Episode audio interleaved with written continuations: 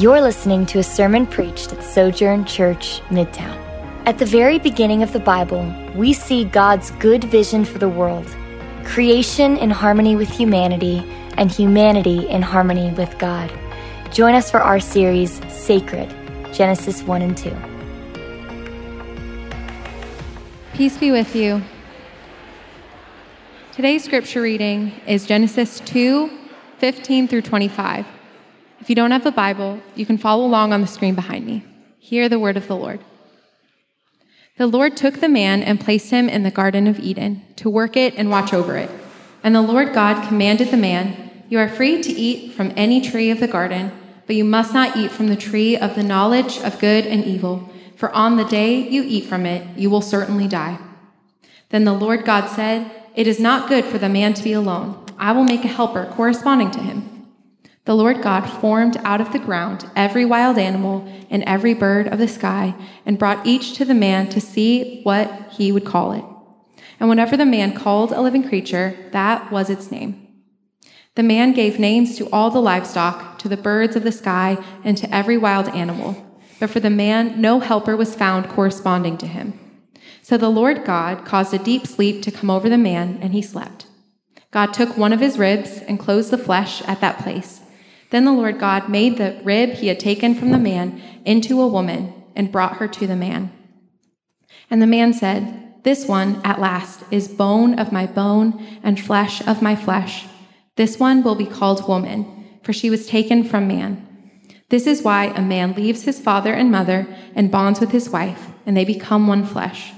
Both the man and his wife were naked, yet felt no shame. This is the word of the Lord.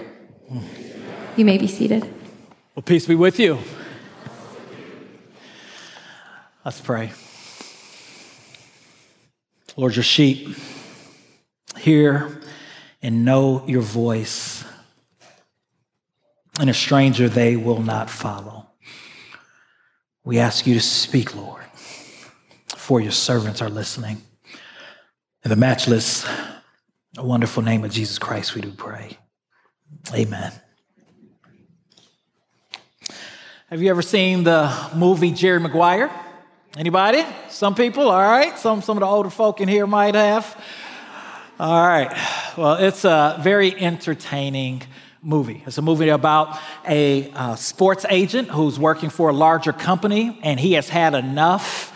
Um, he wants to focus more on uh, quality representation as opposed uh, to quantity. And so he's kind of had it. Uh, the, the movie kind of builds this tension of these bad experiences that he's having. And he goes in and he lets the powers at be know um, I want quality over quantity. And a couple days later, after expressing that, he gets fired and loses his job. And so there's this big scene where he is in the middle of his workplace and he gives this impassioned speech to all of these agents and represent, uh, company representatives, trying to recruit them um, on his team because he's going to start this new agency and he's going to, to lead it. And he's like, Who's coming with me? And everybody's quiet except for one person. Her name is Dorothy. Dorothy is a divorced single woman, and she is like, I'm with you. And he's like, All right. And they start their own company, and they have uh, one athlete that signs on with them. And eventually, uh, Jerry falls in love with Dorothy and they get married. And the whole story is about how they're trying to get this company, trying uh, to get this new agency off the ground. Now, most of you, even if you hadn't seen the movie, you know Cuba Gooding Jr.'s most famous part in the movie, where he uh, screams, Show me the money, show me the money. Jerry's like, What do you want? What do you need to sign with me? Show me the money. A great film, a great film. In fact, the closing scenes of that film is probably top 10 rom com moments ever, right? Uh, Jerry is in a little bit of trouble with his new uh, wife. He has put the business um, above his relationship and is becoming healthy. And she is hosting a divorced uh, uh, care group for women in her home. And he knocks on the door and you may remember that scene. And if not, don't worry, because I'm about to relive it for you. Comes in, hello, hello. I'm looking for my wife. A woman says, wait, okay, okay, just wait. And then he walks into this room. A bunch of women are sitting on the floor, sitting on the couch, all looking at him in this really tense moment. He says, Hey, if this is where it has to happen, then this is where it has to happen. I'm not letting you get rid of me. How about that? This used to be my specialty, you know? I was good in the living room. They'd send me in there and I'd do it alone. And now I just, but tonight, our little project, our little company had a big night, a very, very, very big night. But it wasn't complete. Wasn't nearly close to being in the same vicinity as complete because I couldn't share it with you. I couldn't hear your voice or laugh about it with you. I my wife. I miss my wife. We live in a cynical world, cynical world, and we work in a business of tough competitors. I love you. You complete me. and I just, and then Dorothy interrupts him, shut up, shut up. You had me at, oh, you had me at hello. And the world has not been right since. We all have just been messed up ever since. Tom said those words I love you, you, you complete me. This week we're back in the book of Genesis. we're in this book and we're going to look at the theme of sacred singleness today. And I actually want to wrestle with for two weeks this notion of someone completing you. Is Jerry right? Can another person complete you? Can another person make you whole? And this is a tough tension for Christians. On the one hand, we believe that the love of Christ is sufficient. And on the other hand, mostly all of us have experienced this crisis of the soul where our soul aches to be affirmed and loved and to belong to someone else. And then we look at the book of Genesis and we see that God, throughout the creation narrative, over and over after he creates, he says, and it was good. But then we see in Genesis chapter 2 that God pronounces something not good, and this is before the fall. And what he pronounces as not good is that it is not good for man to be alone. What does that mean? Is this a, declaration that those who are not married, as afterwards God institutes marriage, creates Eve, pulls her uh, from Adam? Does this mean that those who are not married are somehow incomplete? Somehow unformed? And to answer these questions, we're going to look at three questions today that's going to kind of shape our, our sermon, our outline. And it's, the three questions are this First, what does it mean when God said that man shouldn't be alone? And this is important because how we shape this question uh, really shapes how we experience uh, the gospel. Two, should churches see singleness as a secondary state? And are we singles second class citizens? Or are single second class citizens? Third, how should those who are single and lonely find comfort in Christ? How should those who are single and lonely find comfort in Christ? And what I want to do for the next two weeks is in looking at Genesis chapter 2, I want to really dive into the sacredness of singleness. And we want to follow that up with two sermons about the sacredness of marriage, but oftentimes we skip to the sacredness of marriage without really pondering the question what does it mean to be single?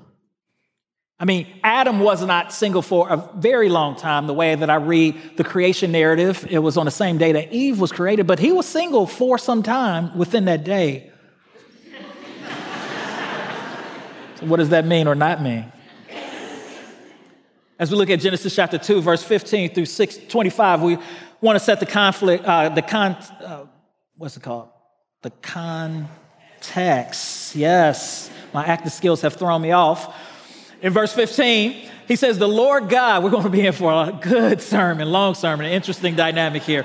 Verse 15, the Lord God took the man and placed him in the Garden of Eden to work it and to watch over it. So we see that God creates the garden and he almost creates this divine sanctuary for Adam. And then he gently places Adam in the midst of uh, this divine sanctuary. And he gives Adam two things. One is an invitation, and the other is instruction. The invitation to eat of any tree in the garden, and the instruction, uh, but one, and the instruction is to stay away from the tree of knowledge of good and evil. And we're going to talk about a little more about that next week. And he tells them, For on the day you eat from it, you will certainly die. Physically, emotionally, spiritually, there will be an experience of death. And then in verse 18, we read, Then the Lord God said, It is not good for man to be alone. I will make a helper corresponding to him. What does it mean when God says it is not good for man to be alone? Well, we understand that God does create a helper for uh, Adam. And by helper, it simply means a, a companion, one who complemented him. It's not a term, that word helper or helpmeet, as we see in some translations, that denotes strength or weakness, but whether one who, who complements him. Does God mean that singleness is not good and that every person should pursue marriage? If this is what the text means, then what about those who are single and who have a desire to be married but can't find the right person? Their circumstances won't allow it. But what about those who have same sex gay attractions who are remaining faithful to Jesus through a life of celibacy? What does this mean for them?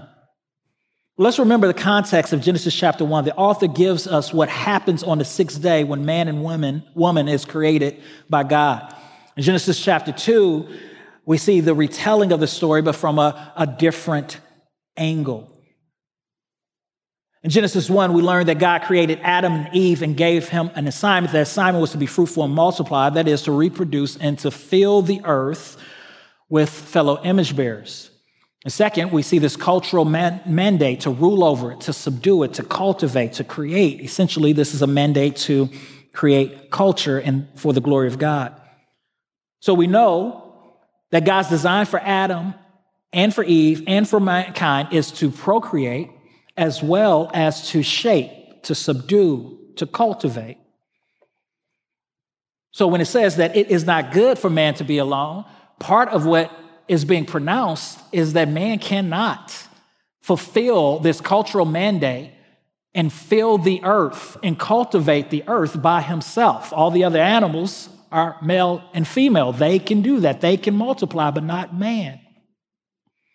But I also think that it's important for us to acknowledge that, that God also calls Adam and Eve to become one flesh. And part of the way that God created mankind is for intimacy, for emotional intimacy, relational intimacy, and physical intimacy.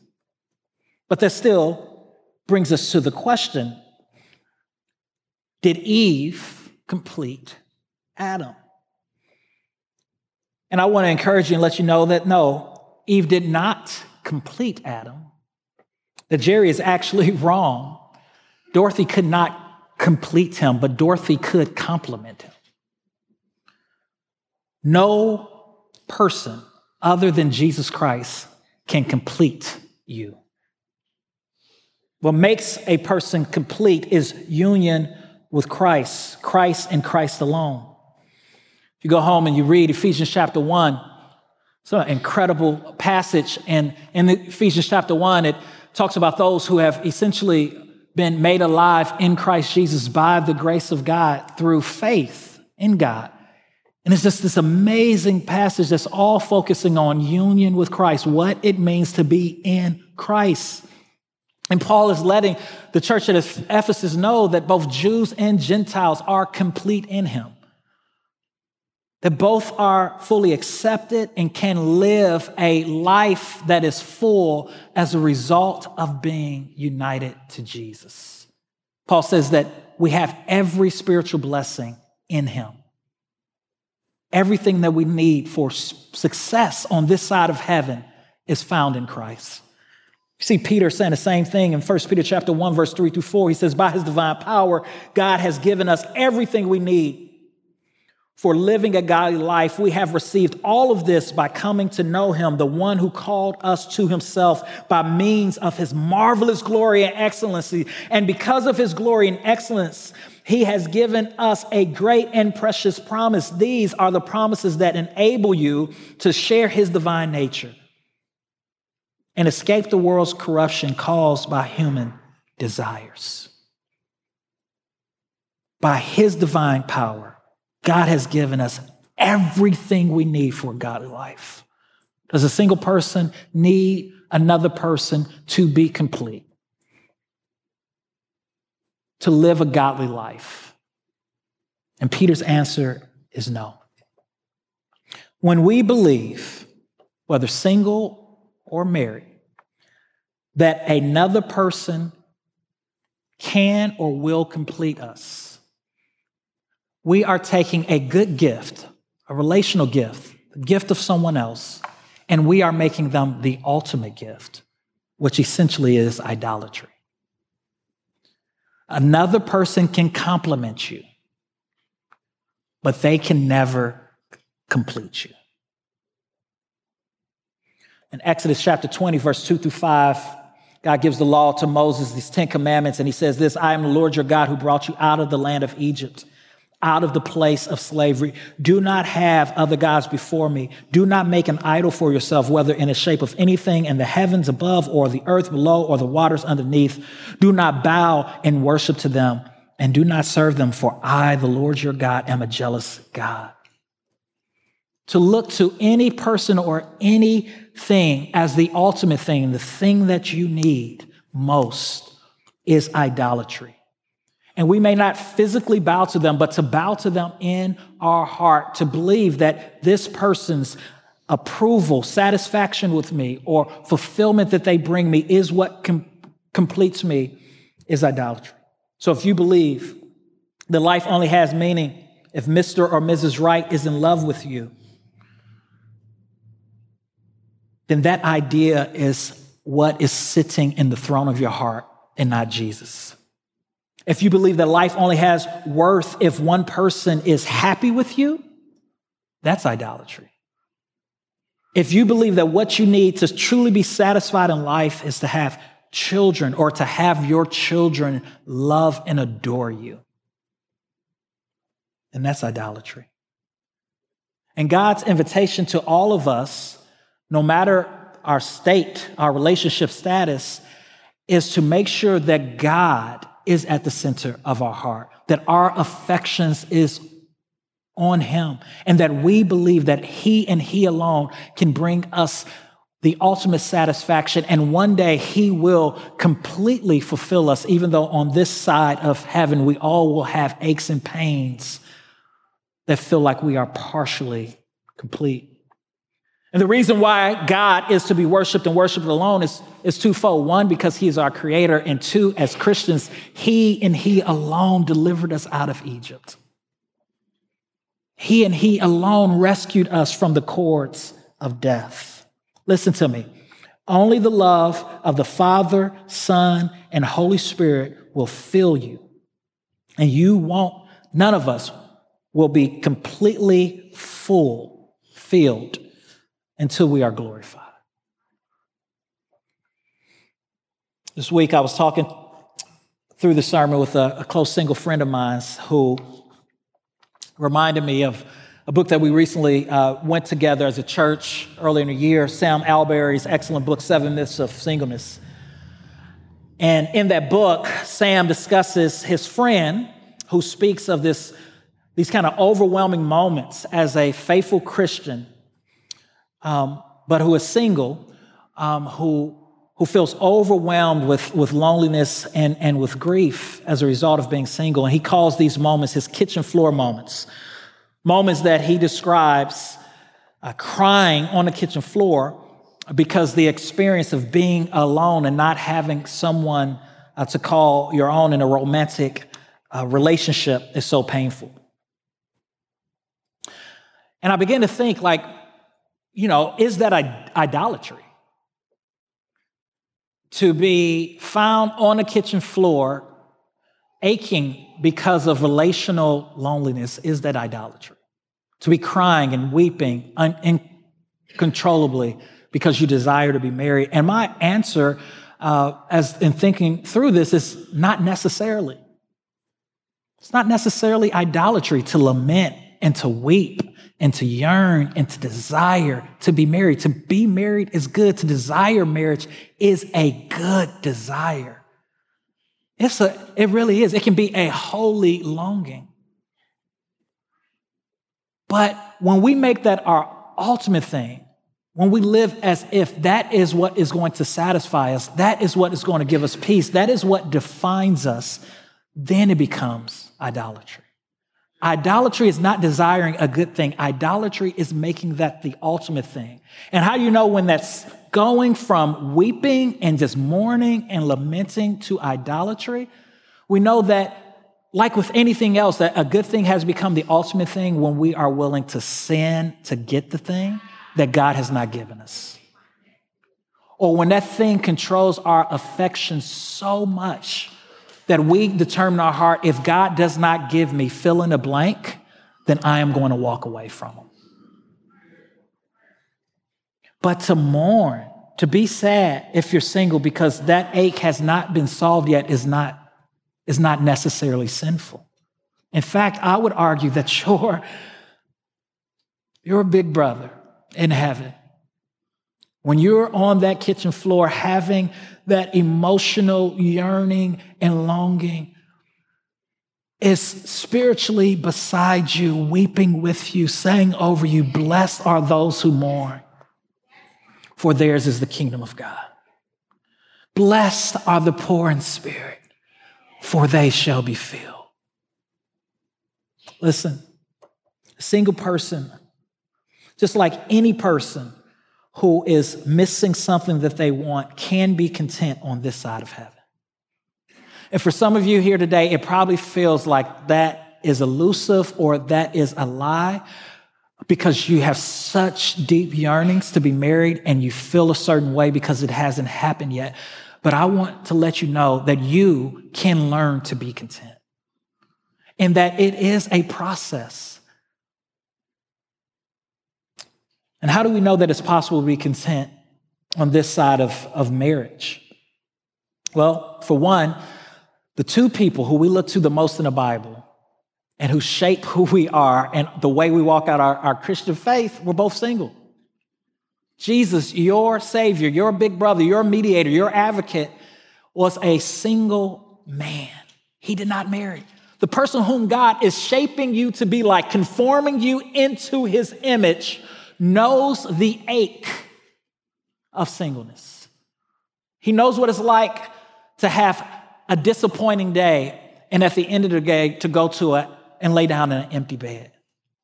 He knows what it's like to want to celebrate a great moment and to be able to come to someone and, and share what just happened and at the end of the day not have that person to help double his joy as he goes into his hut or his house or some other room alone. He knows what it's like. And he knows what it's like to, to face temptation as a single person. The writer of Hebrews tells us that Jesus was tempted in every way that we were without sin. And I would argue that Jesus' temptation was heavier than any of our temptation. And the reason I would argue that is because Jesus knows the full weight of temptation. Because while under temptation, he never, not once gave in. Whereas most of us, when we're tempted in a particular area over and over, there are sometimes that we partially give in or that we have given in. But Jesus, out of love for you, though it was a very real temptation and ache, bore it so that one day he could bear the cross for you, so that when you fall, you don't have to go into despair or guilt or shame, But you can come to your great high priest with boldness, knowing that he sees you, that he loves you, that he forgives you. You can hear his voice, Zephaniah 3, with loud shouts singing over you.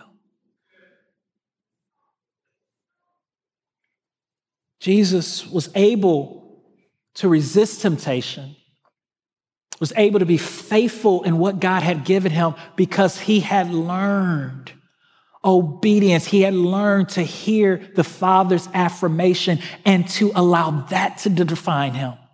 Not his Jewish cultural norms, which was as a Jewish cultural norm was that marriage was expected and to not be married was, was often seen as, as a curse.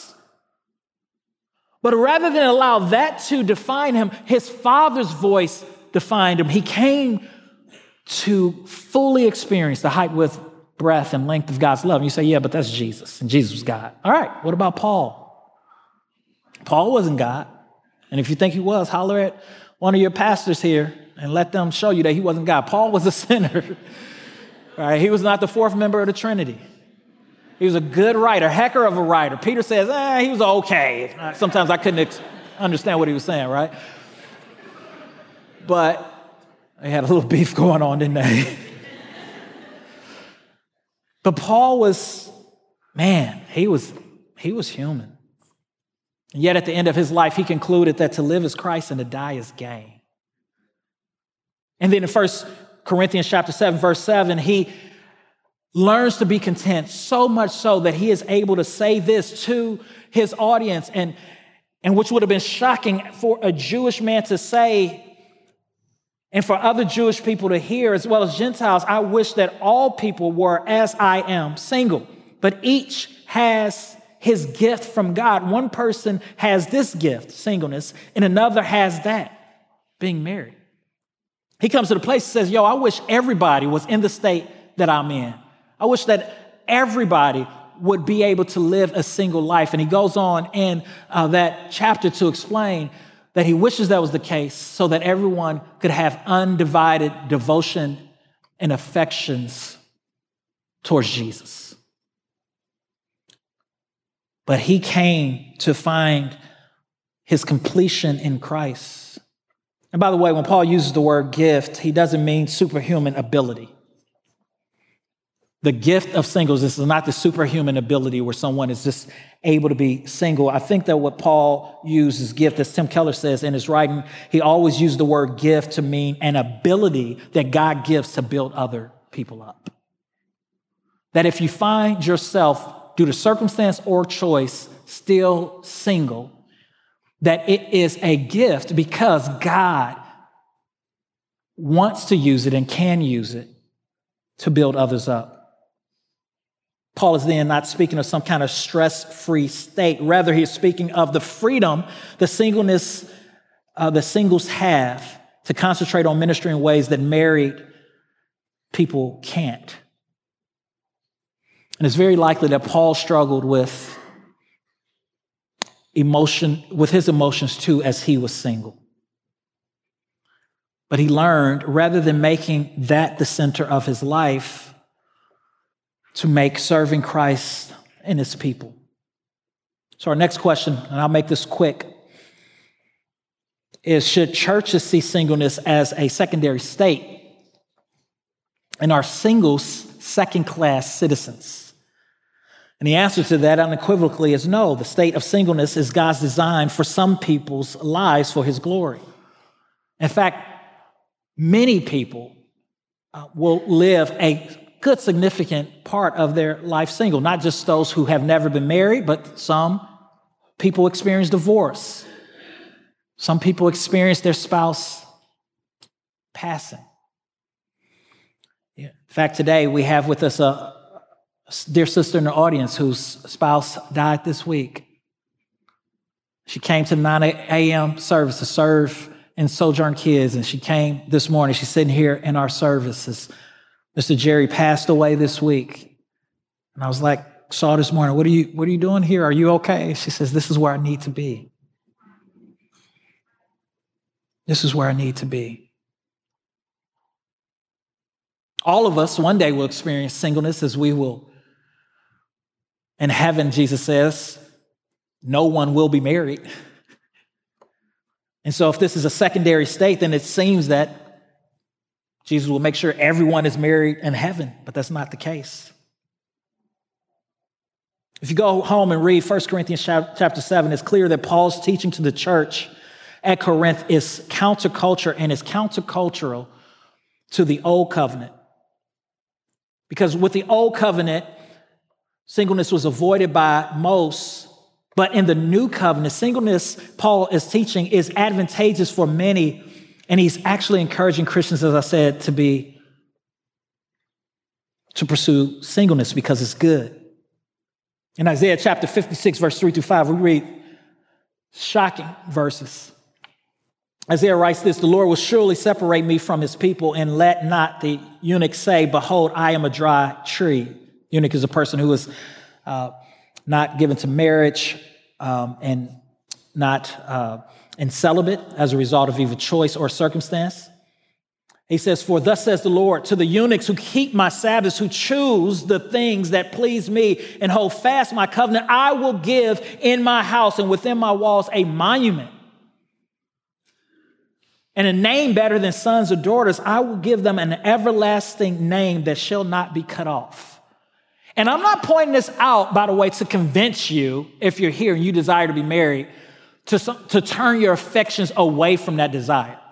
I'm simply answering that second question is is being a single person in the church like second class? And I just want to show you from the Bible that that is not second class, that the New Covenant and the New Testament teaches that that is actually uh, something that is, is good and beautiful and devout. As good and beautiful as devout as marriage. And that one day, as Isaiah points to, that in the house of the Lord there are monuments built to those who choose a path of singleness for the sake of the kingdom of God. And those people have received a name that is better than sons or daughters. Think about the weightiness of that statement. Those who give up marriage and kids, either by choice or circumstances, for the cause of the gospel of Christ, will be celebrated in heaven. And I just want to encourage you singles here who, with Isaiah's word, he says, Let not the single person say, Behold, I'm a dry tree. You are not a dry tree.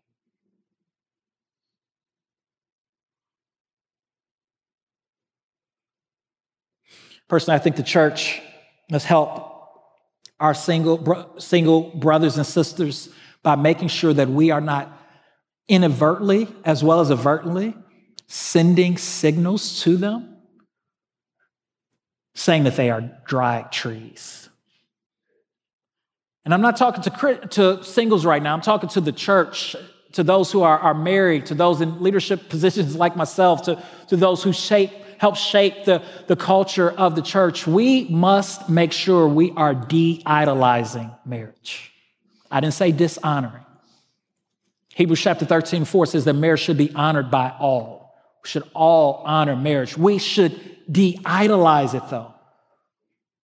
Churches and communities of churches can idolize marriage by teaching and making it seem as if being married is the capstone to spiritual maturity.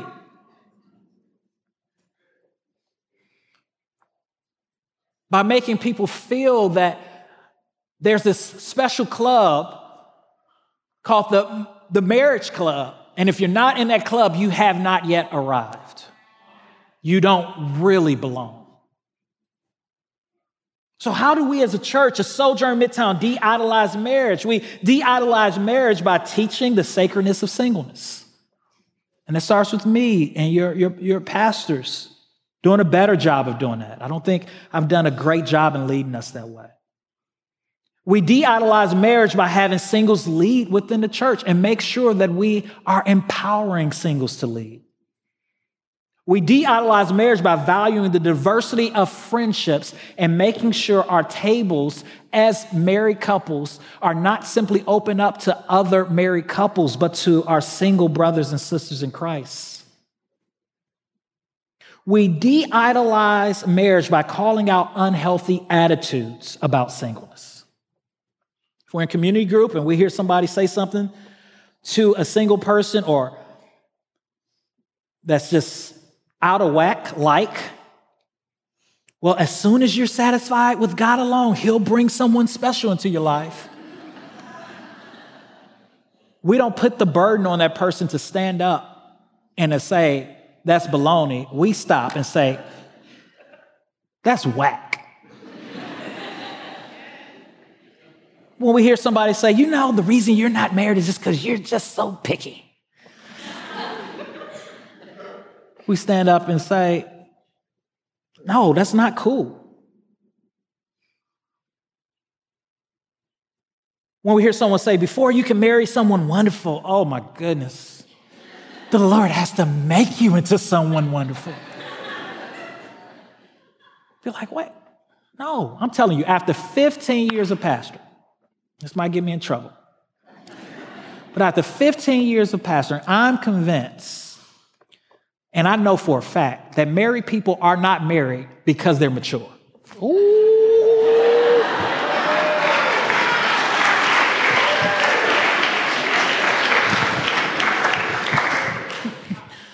Some married people like, Amen. If that's the first time you ever amen in my sermon, don't do that. Putting your spouse on blast like that. You're like, Hallelujah. Somebody catching the Holy Ghost. I know you preaching now. No, put your hand down, get quiet. God did not send you someone because you were mature. And a person is not single because necessarily because they're immature. And we need, as a body, to call that out. I love what Paige Brown says and how she balances this kind of act of trust and longing. She says, let's face it, singleness is not an inherently inferior state of affairs. She says, but I want to be married. I pray to that end every day. I may meet someone and walk down the aisle in the next couple of years because God is so good to me. And I may never have another date because God is so good to me. It's gospel balance. Third, how should those who are single and lonely find comfort in Christ? Before I dive into this point, I just want to make, and I'm going to send out an article to you all just uh, on loneliness in general. That was excellent article written by a pastor friend of mine named Jeremy Linneman, part of the Harbor Network. But he shows research that shows that, man, loneliness is, in the words of uh, one former, former uh, general uh, surgeon, um, loneliness is an epidemic. Like everybody's lonely. And what's funny is those in general the loneliest age is those who are 18 to 22, especially when compared to those who are 72 and up, which is so interesting. But everybody's lonely. It's not just single people who are lonely. I am a happily married man, and I believe my wife would say she's happily married, right, Boo? No pressure at all. All right.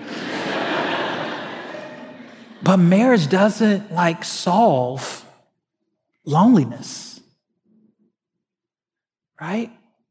And, and there's times when I'm lonely because I am putting my wife in, and rather than treat her as a good gift, as my ultimate gift, and there's not enough approval, there's not enough pursuing, there's not enough questioning, there's not enough presence that she can give me because I'm pulling from her what should be pulled from vertically. But loneliness is not something that will necessarily be solved with someone else. But at the same time, we also want to acknowledge that being married and having a spouse should help with loneliness. And so the question is what should a single person, whether by choice or by circumstance, do with loneliness? And what should a, single person who is same sex attracted, who realizes that faithfulness to Jesus can possibly be, mean uh, never marrying someone, um, especially if they don't marry someone of the, uh, of the opposite sex. What does that mean for them? How do they are they to deal with loneliness? And I think The Bible speaks to that. In Psalm chapter 68, verse 6, the psalmist says, God sets the lonely in families. He leads out the prisoners with singing. But the rebellious live in a sun scorched land. What is God's remedy for loneliness? God's remedy for loneliness is our identity as a church. It's one of our three identities, it's family. You say, well, that's obviously what a single person wants is family, but by choice or circumstance, they can't have it. So, how does that help? Well, it helps because we see in the New Testament that those who have placed their faith and trust in Jesus Christ, they become a part of his family. God the Father becomes their father, he becomes their Lord, Savior, and eldest brother, and the people of God become their family. One day when Jesus was teaching, his brothers, his mother, and his, uh, uh, uh, his sisters and brothers came looking for him to pull him away from a ministry opportunity. And he asked the disciples, he said, Who is my mother? Who is my, my brother? Who are my sisters? Is it not the person who does the will of my Father? And then in Mark chapter 10, verse 29 through 29 through, through 30, we read this from Jesus. Jesus says, Truly I tell you, there is no one who has left house or brothers or sisters or mother or father or children or fields for my sake and for the sake of the gospel who will not receive a hundred times more. Now at this time, houses and brothers and sisters and mothers and children and fields with persecution and eternal life in the age to come. Jesus points the lonely uh, to his family, those who have been redeemed. And yes, he points them to eternal life, but I believe that he also is pointing them to the church, the ecclesia. When a person becomes a part of a church, becomes a part of a, a people, and they covet together, they become their family.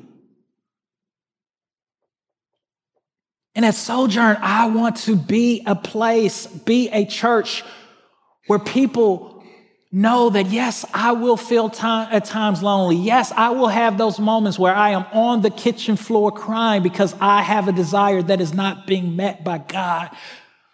But by the grace of God, though I may feel lonely, I am not alone. Not only is Jesus with me, but his resurrected people are with me. And they sit with me, they talk to me. They, they walk with me through these emotions and these feelings and these yearnings and these longings, and they're there with me through the thick of it. And I love Henri Nouwen and, and his life and, and how, as a uh, same sex attracted uh, man who was a, a, a priest, how he found comfort and consolation in, in the body of Christ and he had relationships when he felt lonely that and families that he could call in the middle of the night and they would, would love on him and take him in. And I pray that we have more examples like that. And I, I've praised God for the examples we do have. I have a list of names that I was going to go off today of, of families who I know take this serious and who open their homes to people. In his book, and Waiting, Wesley Hill writes this I remember praying once with a friend about my loneliness and longing for love. When we had ended our prayers, he reached out his hand and squeezed my shoulder as if to say, I love you and I won't let you go.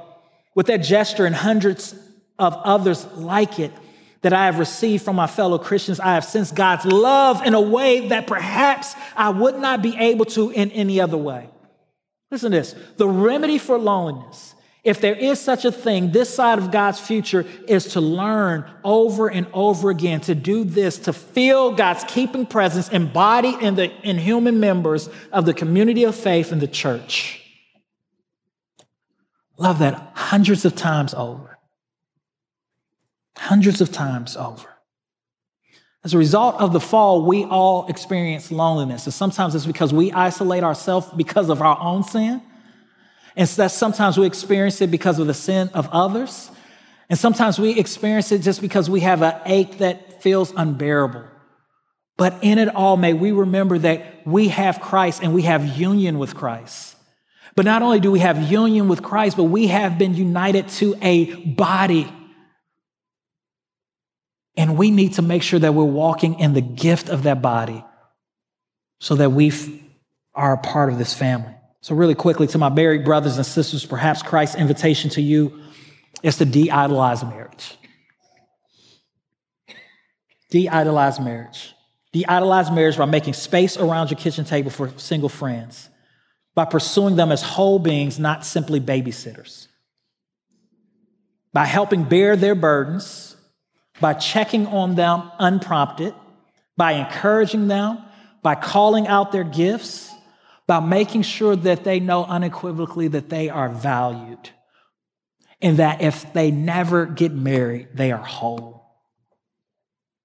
Do you know your single friend's fears? Have you sat down to think about the fact that some of them fear being forgotten about, fear not receiving a call, fear you moving on and becoming too busy because you, you have a core, a core family that you go to? Do you know the ache that some of them feel going home to an empty room? Do you care enough about them to just to listen? Not to Bible juke, not to try to fix them as if we can fix anybody. You can't even fix yourself, I want to fix somebody. I'm going to set them straight. 20 seconds into bearing their heart about how hard it is to be a single, and you already throwing verses at them. I'm rarely going to say this, but man, put the Bible down for a minute.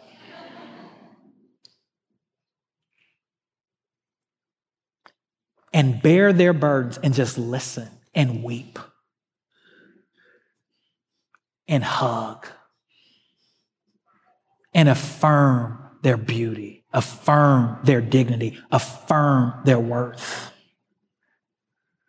And then as the Spirit leads, you speak the truth.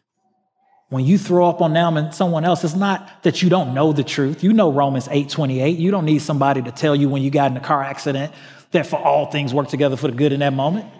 You need them to be like, dang, that's messed up. You just got that car. I'm so sorry. Do you need a ride?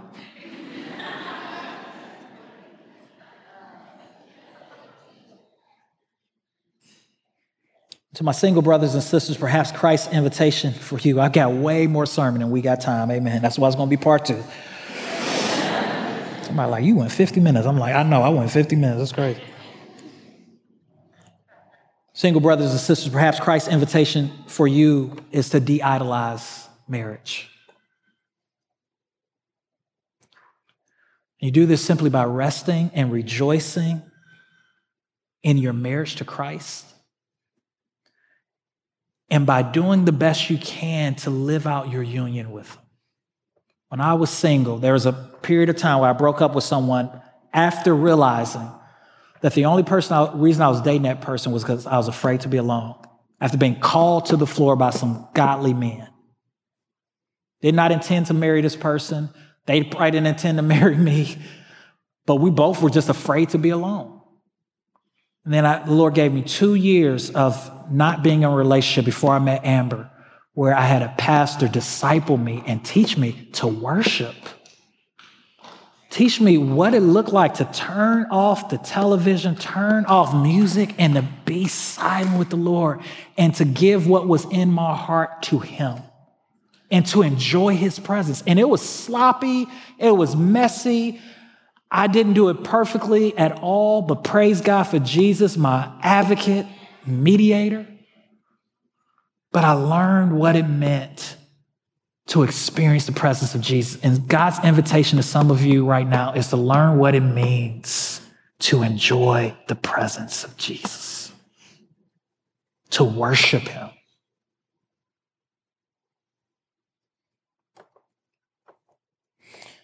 Single, God's invitation to you also is to let your married brothers and sisters love you. Tell them how you're doing, but also for you to love your married brothers and sisters. And what I mean is, while it's important that married couples see single couples as whole beings, not simply babysitters, it's also important that single friends don't see their married friends as simply their counselors. Your married friends aren't just there to counsel you. When you come over, you see that as an opportunity just to throw up on them all the time and not to enjoy their presence and let them enjoy your presence when you're healthy, then you're misusing the relationship. And that's not what family is. Family has fun together as well as fight together, as well as counsel each other. Amen? And some of our singles, we use married friends to throw up on them and go to them only when we are in a bad place, and that's not healthy either. And serving them may look like babysitting for them because you're a part of the family. I want to invite you to, if you say, Pastor Ma, I want this, I don't have a safe place. Maybe your step is just to play, pray for a safe person, pray for a community.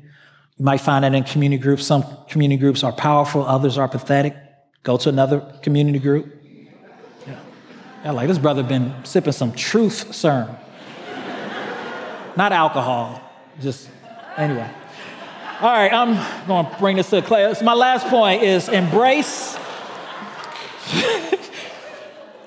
embrace preaching the gospel to others through your singleness. We've all heard that marriage preaches the gospel. It preaches Christ's sacrificial love for the church. It preaches the church's respectful obedience to Christ. But singleness preaches the gospel too. It preaches the Christian's ultimate identity is found in Christ. And it preaches to the world the sufficiency of Christ.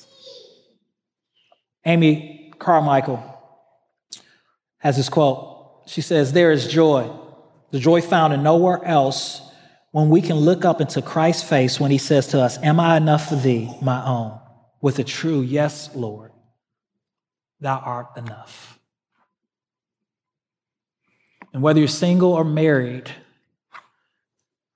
the invitation of the Christian life is to continue to pursue Jesus so that our hearts can constantly be saying, Yes, Lord, thou art enough. And here's the, here's the difficult thing is that's a decision you have to make every morning and every day. You have to set your affections on Christ every single morning and every single day because our hearts are prone to wonder prone to find our satisfaction in anything other than Jesus.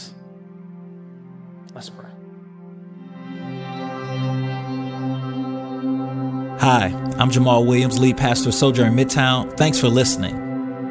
At Midtown, we value gospel centeredness, biblical faithfulness, transformative relationships, diverse fellowship, creativity in the arts, and relentless mission. For more sermons, info about our church, visit sojournchurch.com slash midtown.